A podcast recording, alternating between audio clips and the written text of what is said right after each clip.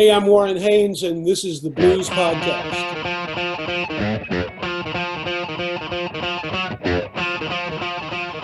Hello and welcome to the Blues Podcast. Uh, I hope you're all doing all right. I've got a great guest for you here on this episode. Uh, I'm very excited to say, almost in the same room as myself, uh, virtually in the same room as myself, as it were.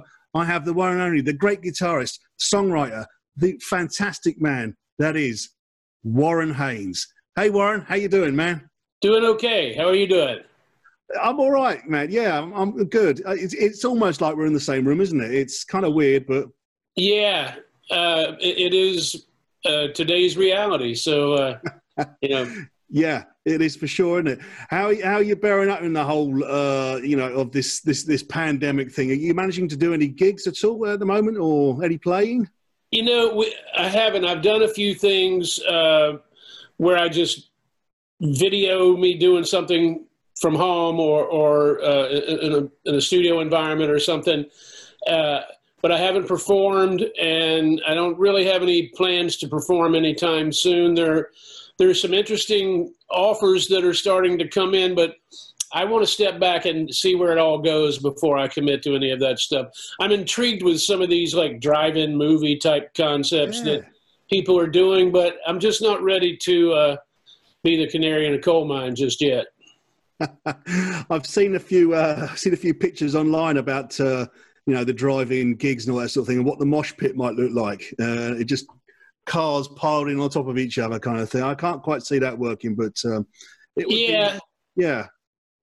It's a, it's an interesting uh, attempt at a solution, but. Uh, I mean, how would you, you get know, reaction from the audience? Would they like toot their horns and flash their lights or something, or kind of you know? Maybe, maybe so because you know I, I saw a thing on the news about uh, a church in Detroit where they set it up like a movie theater and the, the preacher was on the screen. Yeah. And when it was time for everybody to say hallelujah, they honked their horns, you know? so I, I don't know. Uh, I, I have no idea. But I know people are ready for live music, but you know, I don't I don't think we can rush this whole thing. We we have to step back and see where it all goes. Yeah. Yeah, well, we'll get to. I'll get. I want to talk to you about live albums later on, but I know you've done lots of live albums. I mean, that could be a really interesting live album, couldn't it? You know. Yeah. yeah. it complete with the horns honking and. Uh, live from the car park, Warren Haynes. Just, uh, yeah. Well, there's something to think about. Anyway, you could be the first person to do a, a live gig in a car park on on record. Maybe. You never know something to aspire to. Right, I think we should really get into it now and uh, and get going. Uh, oh man, I've been looking over your career sheet, as it were, and I say sheet. I mean it's like sheets, reams and reams and reams and pages of stuff that you've done. It's it's unbelievable how much you've achieved. Um, but I want to start right back at the beginning, if that's okay. And I want to talk to you about um, when you were growing up. And um, I mean, what was the first thing that made you think, I want to be a musician? Well, excuse me. Uh, the first sound that I remember, like exciting me and, and uh, making the hair stand up on my arms, was black gospel music coming over the radio uh, in North Carolina, where I grew up. I was probably five or six uh, at that time.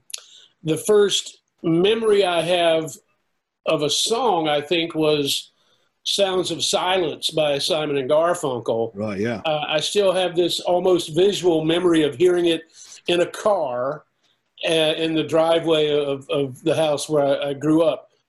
Um, but I had two older brothers, uh, and still do, and they have uh, amazing taste in music. So I was turned on to a lot of great music uh, when I was really, really young. Uh, they had, you know, the Beatles and the Stones, but even prior to that, uh, James Brown, Wilson Pickett, yeah, no. Otis Redding, uh, the Four Tops, the Temptations, Sam and Dave, Aretha Franklin. You know, it was a house full of soul music records uh, when I was growing up. At a time when you only had 12 records, they were the best of the best of the best of you know and so we had stevie wonder and and uh, and all this stuff. But I still remember the James Brown 45s, the singles that we had, and James Brown was my my first hero. Uh, one day, my brother brought home a Sly and the Family Stone record, and that kind of opened the floodgates. The next thing you know, was Jimi Hendrix and Cream and Johnny Winter and stuff like that that would eventually make me want to play guitar. Yeah. Just speaking of that, going back to what you said about having, you know, having those 12 records, and that's completely different from what's going on now these days, isn't it? I mean, now these days yeah. you just get on a on a streaming service and everything is at your fingertips. I mean, back then, how did you decide? You know, you probably got a, few bucks as, as allowance money or something. How do you decide? Right, I'm going to spend this on. I'm going to go to the record shop. I'm going to go buy something. How would you, how would you deal with that? Well, I think uh, I remember the, the, the singles being seventy seven cents, which is not completely different than what it is now. I guess yeah. you know, but uh, you got two songs for seventy seven cents. Uh, I would defer to my brothers. And the first time I ever bought an actual LP or several LPs with my own money that I could say were actually mine, I asked my oldest brother what I should buy. And he, at that time, recommended uh, Jethro Tull Aqualung and Alice Cooper Killer. Right. Those were the first two LPs that I owned myself. Is that because he wanted to hear them, but he couldn't afford to buy them as well? So he'd like. Well, yeah, probably. Yeah, he didn't own them, and he wanted to listen to them. But he was also telling me, "I think you'll enjoy this," you know, because I was. Uh, I don't know if I had started playing guitar yet at that point, but I was getting intrigued with the whole concept of rock music, which was a whole different thing than soul music.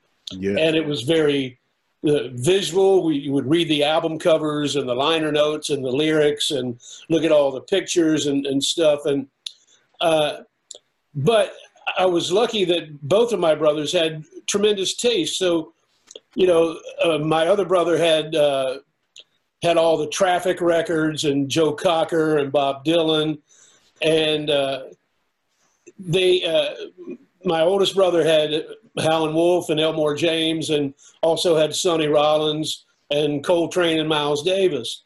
Um, so I, I really loved B.B. King at an early age, even though before I started playing guitar, I loved his voice. Uh, but once I discovered rock music, I really got hooked on that. But I would go and read what all my heroes liked, and of course, they all listened to uh, all the blues giants. So I would start discovering yeah. that music, you know? Yeah.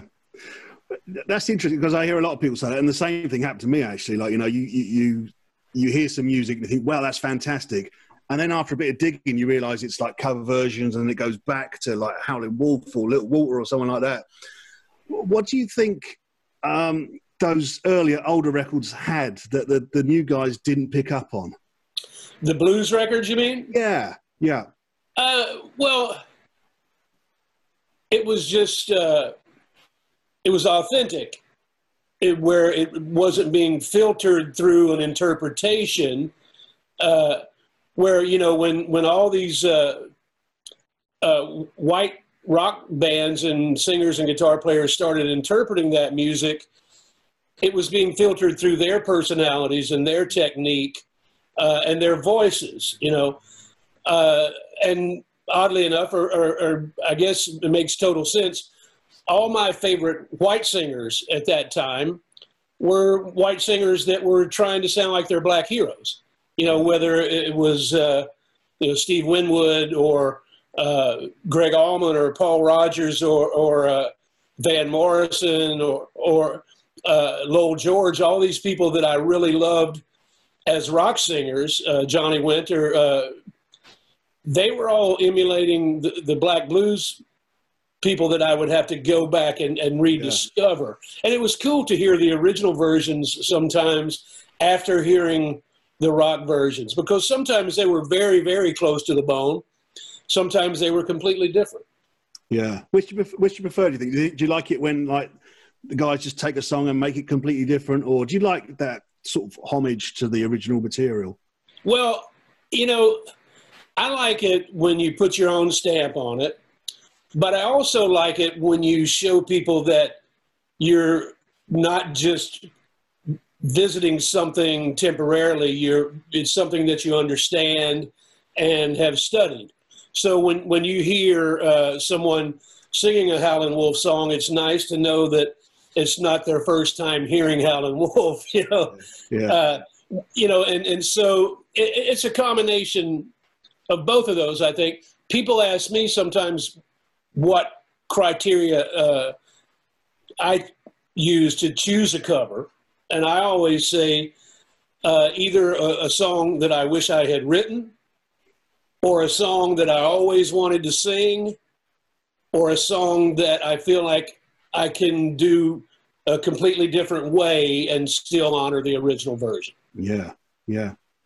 It's a, it's a good way of good way of doing it. I think. Yeah. Uh, I want to keep talking about the early days for a minute and uh, talk guitars a little bit because uh, I mean, these days you're playing uh, quite often the the, uh, the the Gibson the '58 Les Paul reissue. Uh, everybody knows you're kind of you know associated with. But do you remember the first guitar that you got? What was it? Well, my first guitar uh, was a Norma, N O R M A I never heard of that. guitar, and a Norma amp. Uh, and it's funny, I was just uh, uh, on with, yesterday with Joe Bonamassa, and he asked me the same question. He's one of the few people that I've ever met that knows what a Norma guitar Right. is. most most of us don't have any idea what that would be. Uh, Forty nine dollars and fifty nine dollars respectively, the guitar and the amp. Wow. My dad bought them uh, in the local hardware store, uh, which you know that's where you want to get your musical equipment. Yeah. but uh, it didn't take long. You know, my dad would he kept an eye on me, and he could tell that I wasn't giving up on this new uh, fad or trend or whatever it was. So a year later, if I was still into it, he would trade something in and get me a little better version. yeah. So uh, I- I guess about a year or two later, I got a a copy, a Lyle copy of a Gibson SG, and then uh, about a year after that, I got a, an actual Gibson SG. So the first decent guitar I had was was a Gibson SG. Nice. Nice. I mean, uh, most kids, when they're starting off and they say, hey, I want to play guitar, or their parents want them to play a guitar, they're given an acoustic guitar kind of thing and see how you get on with that. But you went straight into the deep end with a, with a guitar and an amp, eh? It's, uh, Well, uh, my oldest brother had an acoustic guitar, um, and I played it more than he did. So my dad bought me an electric guitar. Uh, so you could already see that you were serious. Yeah, yeah. My brother lost interest pretty quickly, um, whereas uh, Is that when he saw you playing? He was just thought, oh, Well, I, I can't. who knows? Uh, uh, but he definitely could see that I was more interested in it. You know, he also dabbled on sax and harmonica, but never never really took it seriously. Right. Where uh, to me it became kind of an obsession. So what, what kind of age were you when you first started getting into playing the guitar? Uh, I was 11 when I played his guitar, and I think I got my guitar for my 12th birthday. Uh, I think I was 14 when I got a my first kind of nice guitar. Right, Um, yeah. But, you know, back then, and, and I guess anytime, your parents want to see if you're going to maintain interest. And if, if not, there's no reason to keep upgrading you. You know, I came from a very working class family. My dad uh, worked long hours to make sure that I, I had even a $49 guitar. Um, but he knew that I was passionate about it. Yeah, no, that's that's amazing. We- Yeah, to have your parents back you up like that is is is fantastic. The same with me. My mum and dad were brilliant. You know, supporting my career and all that sort of thing. And yeah, if it wasn't for Yeah, because, belief, you know, we wouldn't be here, uh, right? Yeah, because I knew a lot of uh, friends that were good musicians that could have been really good musicians, but were discouraged by their family Yeah, and wound up giving it up. You know, so uh, it's it's nice if you get encouragement. You know? So when you sort of made the decision that you wanted to be a like uh, a full time rock star, was your your dad right behind you on that one? Was he? Well, he was very supportive because uh, my dad, my dad, uh, he still sings. He, he was a singer. He had a beautiful voice growing when I was growing up, he sang like Hank Williams. Oh wow! But he never sang professionally. He never sang in public. But he, he always had just this great voice.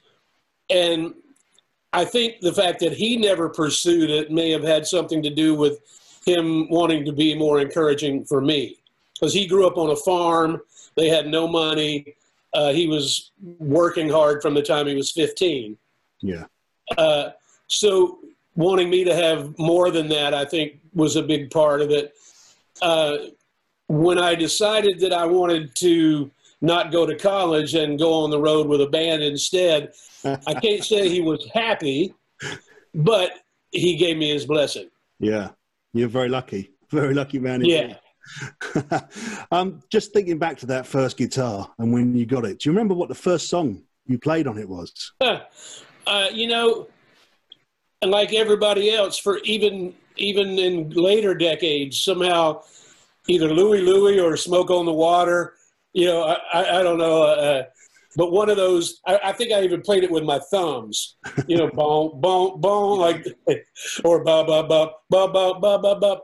Uh, those two I remember noodling around with, you know, but I can't remember much beyond that really. Maybe some uh, Jimmy Reed type riff that I stole from some uh, uh, white band copying it, you know. Yeah, yeah.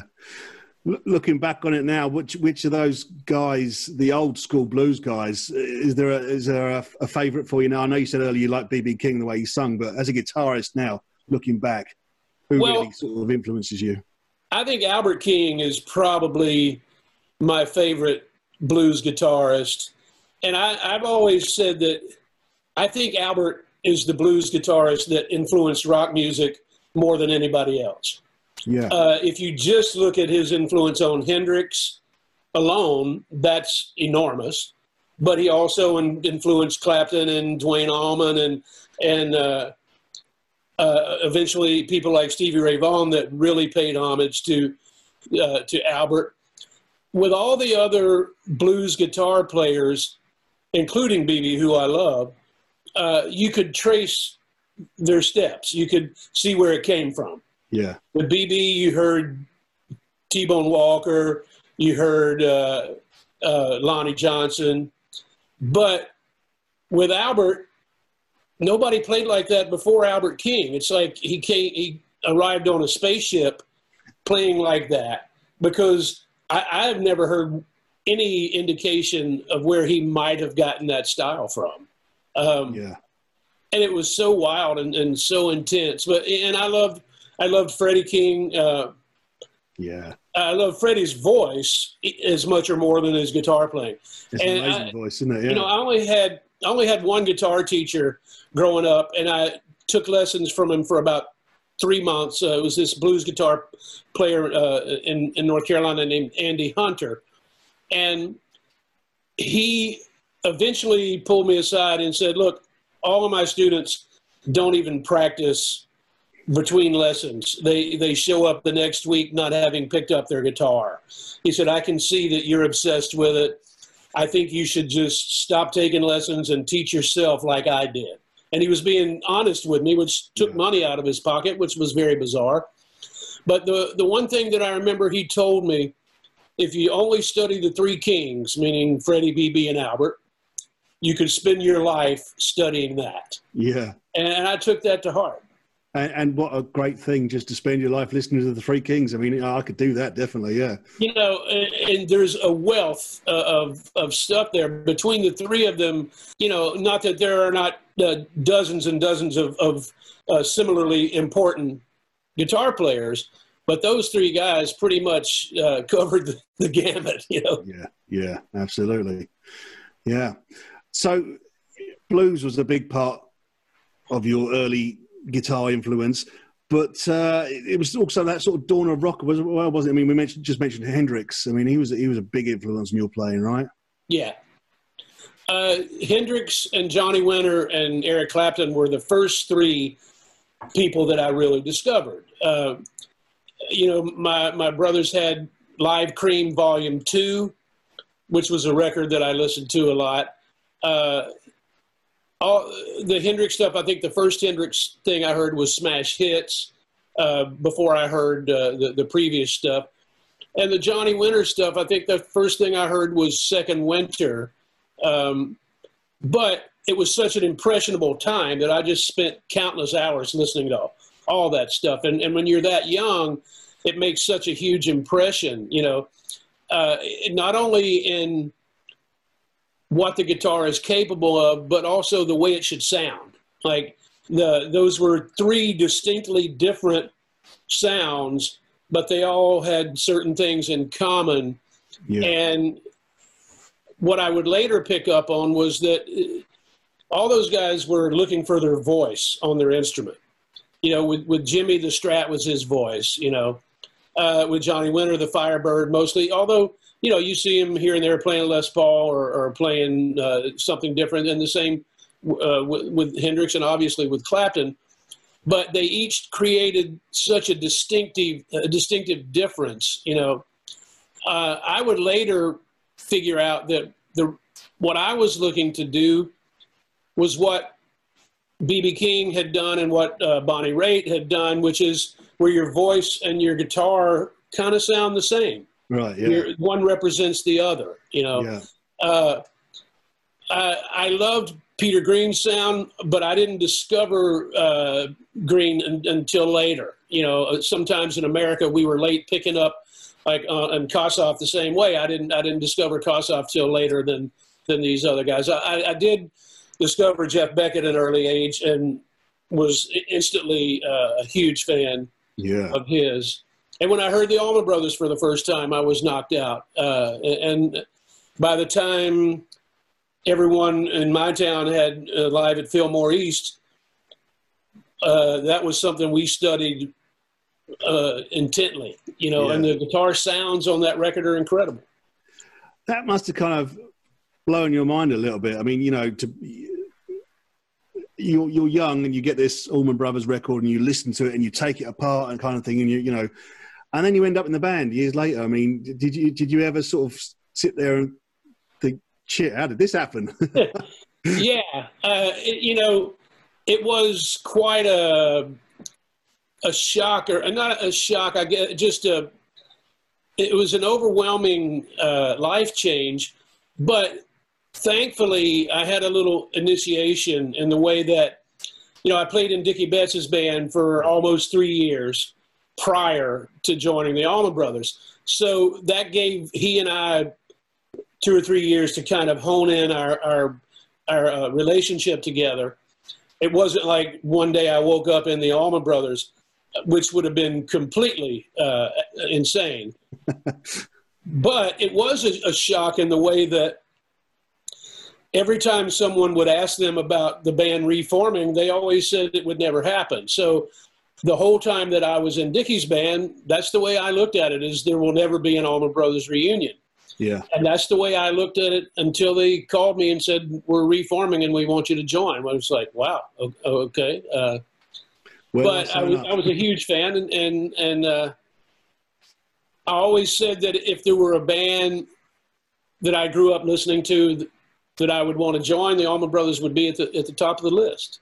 Yeah, so you were with those guys until what was it? Uh, when was it? 97, 97 They split up. Um, again, I mean, uh, was that when, when the when the band split up again? Was that uh, like which, a, just a real kick? Well, just got here, and now it's you know it's finishing again. Yeah, but they you know they were notorious for yeah splitting up. Uh, they had a little three year pattern. They would stay together for three years and break up. Three years, break up and so that you know when, when I joined the band in '89, they had been broken up for nine years at that point, and the last two albums that they had done, they weren't very proud of, and so we reformed the band based on this Dreams box set uh, and the 20th anniversary. So it was really just intended to be a one-time thing put a band together, go do this this 20th anniversary tour, and, and move on. But it was much more successful than anybody uh, imagined, I think, and and especially from a musical standpoint, the, the the chemistry of that newly reformed band with the three new guys was better than any of us had imagined, and we all felt it and knew that there was a, a potential if we kept it together. Yeah, yeah. Did you did you? I mean, you did see it. I was going to say, did you, did you see it lasting really that long, as long as it went, or you just think this is going to be a flash in the pan, and I'm just glad I've done it? Yeah, you know, I had. Uh, I was just starting to make plans to make my first solo record, which I was already planning when I joined Dickey's band. And then when I finished uh, three years with his band, I thought, okay, now I'm gonna I'm gonna make my my solo record.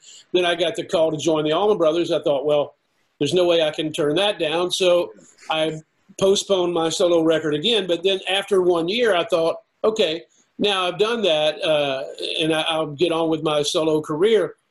But the fact that they wanted to keep it going was a, a pleasant surprise for everyone, I think. And um, it was nice to see that the band was uh, getting along, not only just playing well together, but everybody was getting along. Yeah. And, and also, I think a really important aspect uh, of that whole thing is that philosophically, the band had made the decision to go back to the beginning, revisit what the band did in 69, 70, 71. And if we can get back to that, then the sky's the limit. But the first thing we have to do is, is get back to that. How much influence did you have on that? Did you have a lot of input in, into into saying, "Come on, right, let's take it back to the the old days," or was it kind of? Yeah, you know, Dickey and I were very close at that time, and we spent a lot of time together, and we discussed a lot of things. And he trusted my instincts, and and he and and Gregg both were very open to the input coming uh, from the new members, and I think the Allman Brothers is one of those bands that it can't really be the new guys and the old guys, and the new guys are up front, and the uh, or the old guys are up front, and the new guys are in yeah. the back. It's it's got to be a real band, at least on stage and behind the scenes. Yeah. Um, so the fact that we had this chemistry was something we could all see, and so uh, everybody was open to whatever we needed to do to make it better. So they trusted me from an arrangement standpoint, uh, as a songwriter, as a singer, um, and, and, it's partially because I'd been writing with Dickey, and then all of a sudden Gregg recorded one of my songs just before the bullets fly for his uh, solo record.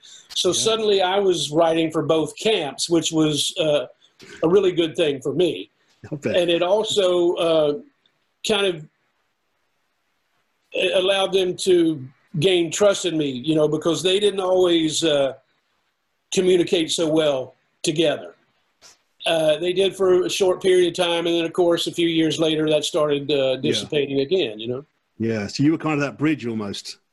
Yeah. Unfortunately, sometimes I could be the one in, in the middle uh, be, you know, Dickey would come to me and say, "Hey, I can't talk to Gregg. Will you talk to him about this?" And then Gregg would come to me and say, "Hey, man, I can't talk to Dickey. Will you talk to him about this?" And I was just like, "Uh, not being back at school. I really, I really don't want that job." I mean, that must have been uh, amazing. Uh, yeah, writing songs for Gregg, though. I mean, it's uh, uh, again another dream come true, right? Yeah, you know, I was such a, a fan uh, and his voice and his songs uh, inspired me so much uh, through the years. I, I, used to joke around with him and, and, tell him, you know, most most what I lo- uh, what I learned from him, I learned before I even met him. You know, uh, and, and I met him in 1981. I think we we knew each other that long. Um, but where I grew up uh, in North Carolina, there was a connection with the Allman Brothers music, especially among musicians, but among uh, music lovers in general. All of a sudden, we had this band that represented us and looked like us and, and sounded like all the different things that we listened to combined. You know, because they were combining soul music and blues and jazz and country music and, and rock music and psychedelic music and all this stuff. And they created what people called Southern rock, but they, they never they never liked that term. You know, right, yeah. Gregg used to, Gregg used to joke around. Uh, I remember one time he and I were doing an interview together, and somebody said something about Southern rock, and he said, "Well, first off, I, I hate the term Southern rock." He said, "Rock music came from the South."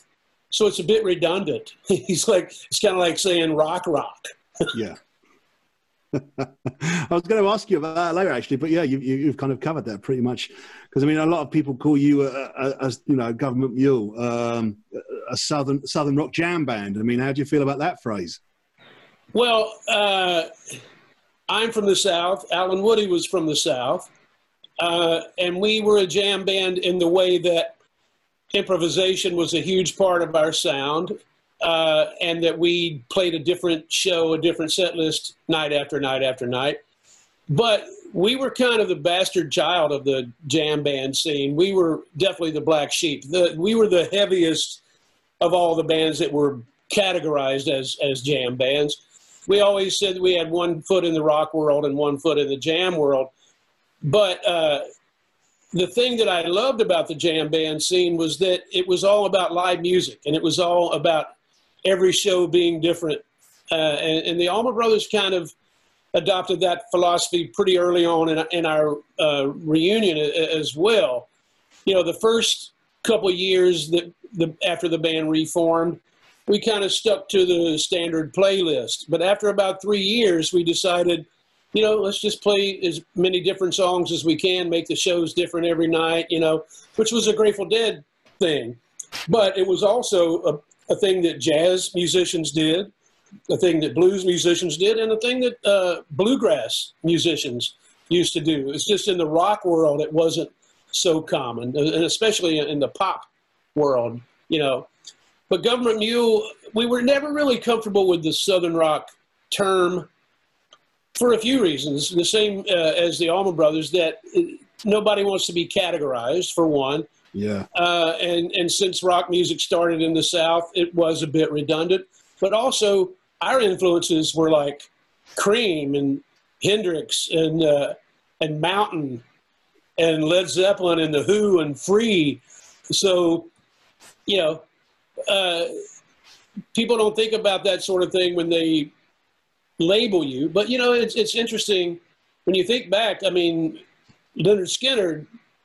uh, was were hugely influenced by Free. I think if, if there was a band that influenced Skynyrd more than the rest, it would be Free. And mm. so Free started Southern rock in their own way too. yeah, that's an in- interesting theory. Yeah, I mean, journalists, music music journalists, they absolutely love to pigeonhole music, don't they? They love to say yeah. this is that and that is that, and and that does drive me crazy because I've been, I've you know, I've I've succumbed to that sort of uh, treatment before as well. But I mean, what? How would how would you describe your music now?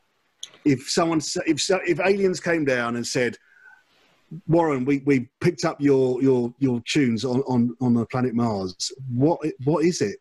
I would say it's a long description because I would say it's rock music that's very improvisational and influenced by blues and jazz and soul music. Uh,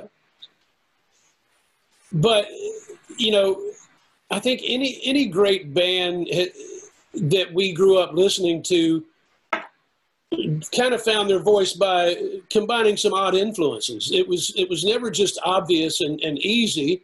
You know, there were always some wild card influences that made people have a uniqueness. You know, even I remember BB King saying that every great musician has at least one influence that you wouldn't expect. And and the person uh, that was interviewing him said, well, "Who who is yours?" And he said, "Django Reinhardt." And it's like, wow, the fact that BB King listened to Django Reinhardt is incredible, but it makes makes sense as well because why would he not? I could totally see that. Yeah. Yeah. yeah I totally get that. Um, talking about styles and I think I mean you, you, I said at the beginning you've done so much work you've recorded uh, what is it 23 albums with Government Mule right? And uh, eight albums with the Allman Brothers lots of different live albums. You've done lots of guesting with people. Uh, you've covered like so many styles and, and, and influences. Do you think is there any influence or style that you just wouldn't touch and go you know what? No I don't want to do that well uh, I mean I, I see no reason to uh, say do opera or uh, that's where I was going with this. Yeah, you know, uh, and, and, again, it, it's it, it's not to belittle any amazing musical genre or any any school, uh, uh but there are certain things that, that I think uh, I would I would shy away from.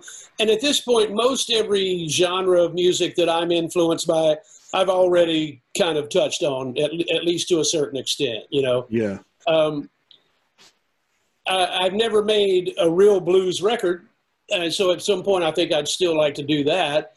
Uh, but the blues has been such a part of almost everything I've ever done but somehow I've just never done a, a traditional type yeah. blues record. You know? kind of blues is in everything, though, really, isn't it? When you when you really nail it, absolutely, down, it's the root of of everything, really. Yeah, and, and uh, you know, in in some ways, uh, you have to dig pretty deep to hear that, but it, it's there, you know. Yeah. yeah. Uh, and some people don't talk about the the influences on black gospel music was what gave birth to blues, but there were not just African influences, but there were like uh, European influences that all kind of melded together too. There are a lot of people that talk about Scottish music having an, an yeah. influence uh, on that, you know, because nothing is born in a vacuum somebody enters your environment that's exposed to something nobody else heard, and all of a sudden that's an element, and it's yeah. it's part of things from that day forward. You know, uh, and, and a lot of the greatest music ever made was made because somebody blended something together that had never been blended before. Yeah, yeah, I hear that. So um, we're not going to hear uh, Government Mule version of uh, of Flight of the Valkyries anytime soon or anything, right? There's not be a, a, special album. Uh, no, uh, and if so, we it would be the afore- aforementioned reinterpreting. yeah, we would do it the way Frank Zappa would do it. Yeah. See, I think a lot of people are going to want to hear that. You're going to have to yeah. do it. Well, including me, I would want to hear Zappa do it. I just don't want to hear myself do it. So I'd love, to, I'd love to hear that. That'd be fantastic. I think. Um, uh, again, I'm going back to the list of all your achievements and, and, and things you've done, which is an amazing list. And uh, just want to talk about some of the people you've worked with. Um, people like, well, we spoke about Joe Bonamassa earlier, and uh, uh Peter Frampton, uh, Walter Trout, lovely Walter Trout, of course. Um, William Shatner was on the list that I noticed. I mean, what what's that about? I've missed that one. I've got to confess. Well, you know, uh, and, and, I still haven't met him. Uh, I oh, did okay. get I did get a nice letter from him thanking me for being on his album. Uh, I got a our management received an offer for me to be part of this William Shatner record, and at first we're, it was like uh, in Spinal Tap. Is this a joke? But, we looked at the offer and oh, it has all these amazing guitar players on it. I think Ritchie Blackmore was on there, maybe Brian May, Steve Howe. I, I forget all these people that I love, I, and I'm gonna I'm gonna totally mess up the list, but there were all these amazing guitar players on it.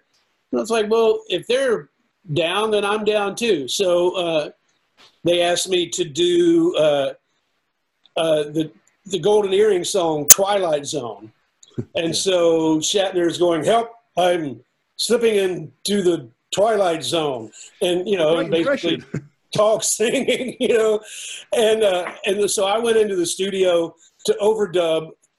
Absolutely no guidance. Nobody had any guidance on what I was supposed to do, and there was all this open space, like three minutes or something, in the middle of the song where they wanted me to play, and I'm like, "You want me to fill up all this?" You know, so I had to come up with some way of making it hopefully interesting, you know. Uh, but it, it was uh, it was fun, and uh, the company was great, and so I was happy to do it. Hey, when Shatner calls, eh, you, you pick up the phone, right? yeah, yeah, for for the next round for yeah. volume two. I mean, you've had lots of guests on your records as well. I mean, you've had some amazing guests as well. I mean, I'm going to read out. I'm, I'm name dropping today because you're, you're, you're your list of people you work with is fantastic. But um, people, Elvis Costello and Dr. John, Ben Harper, uh, you know, so many people you've had. The list is really, and I'm not going to go through it all, but some great guests you've had working on on your records, Government Mule, and, and everything. Is there anyone that you've never just managed to get? You know, just oh, just if I if only I could just get such and such. Who would it be? Well, uh, when we did the deep end sessions, uh, we were trying to get as many of Allen Woody's heroes to play bass. They wound up being 25 bass players. Yeah. You know, we had Chris Squire, we had uh, John Entwistle, we had Jack Bruce. And of course, uh, all those guys are, are past now. I had spoken to John Paul Jones about doing something, and we were trying to make it happen. He was actually going to do a string arrangement for one of the songs, which I was very excited about. But his trip to the States got canceled, and we wound up not being able to do it and agreeing to do something in the future, which we did. And I, I really enjoyed playing with John. Uh, we were also trying to get Paul McCartney for the deep end sessions. And I wrote a, a letter uh, appealing uh, I remember uh, the, the letter that I wrote said, I'm not inviting you as a Beatle and as one of the the most influential influential people on, on music. I'm inviting you as one of the most influential bass players in music. And in the same way, we would want Jaco Pastorius or James Jamerson if they were still alive Paul McCartney is that important to bass playing, and that's what this record is all about.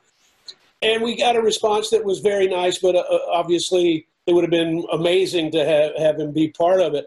Um, I've been so lucky, you know. I mean, I, have worked with with so many people that I grew up uh, loving and, and, and being influenced by, and you know, in the blues world alone. I mean, uh, playing with John Lee Hooker or Willie Dixon or Albert Collins. Those were all huge things to me. Uh, you know, but the the list is pretty uh, overwhelming in the way that I'm very humbled by the amount of people I have been able to work with. I've never worked with uh, Mark Knopfler or Jimmy Page or Neil Young. All those are all people that I love that I would happily do something with. But you know, these things happen organically. It's not. It's never something that you know you, you try to make happen. It usually happens where you meet somewhere in a in, in, in an environment and it turns into something. You know. Yeah. Um, and so I, am open to to whatever happens. But uh, again, I, am just very grateful for the, the the situations I've had. Yeah, you say that about organically and things happening. I mean that that very thing happened to me with Paul McCartney. I was doing a gig that he was at, and um, he really liked the band I was playing with at the time. And a couple of weeks later, I got a phone call saying, "Would you like to come and record uh, an album with Paul McCartney?" And I'm like, "I don't know. I think you know, I wash my hair. I'll, have to have to think about it. You know." Shit, yeah. I was like, yeah, yeah, yeah of course, yeah. yeah. Um, actually, in the end, it never came off. So it was one of those carrots that was dangled in front of us, and you know, we got all excited about it. And um, I think I ended up playing in the states when it was being recorded anyway. But um, it's, it's between me and you. I heard the album when it came out, and I thought it wasn't very good. So I was kind of like happy that I dodged that bullet. Like you know, I was like, but don't tell no one that. All right. Well, whether it's between you and me or not is up to you because yeah. I won't tell anybody. Oh, I think I've just, I've just blown that one, haven't I? Oh, that's cut that, it. Cut that section out. Yeah. He's not going to send me Christmas cards anymore. Sorry, Paul. Uh, I, hope you're enjoying this little chat that uh, we're having with Warren here on the Blues Podcast. Uh, as you can see, Warren's got so many fantastic stories, and, and I'm enjoying chatting with Warren so much. I think we're going to make a bumper podcast out of this one, and uh, we're going to have a part two because there's so much to go over still. So um, look out for part two of this podcast. It's going to be coming up very, very soon, and uh, you can hear the rest of all the exciting stuff that Warren's got to say here on the Blues Podcast. So, if you've enjoyed this, why not like and subscribe to the Blues Podcast right now? All right.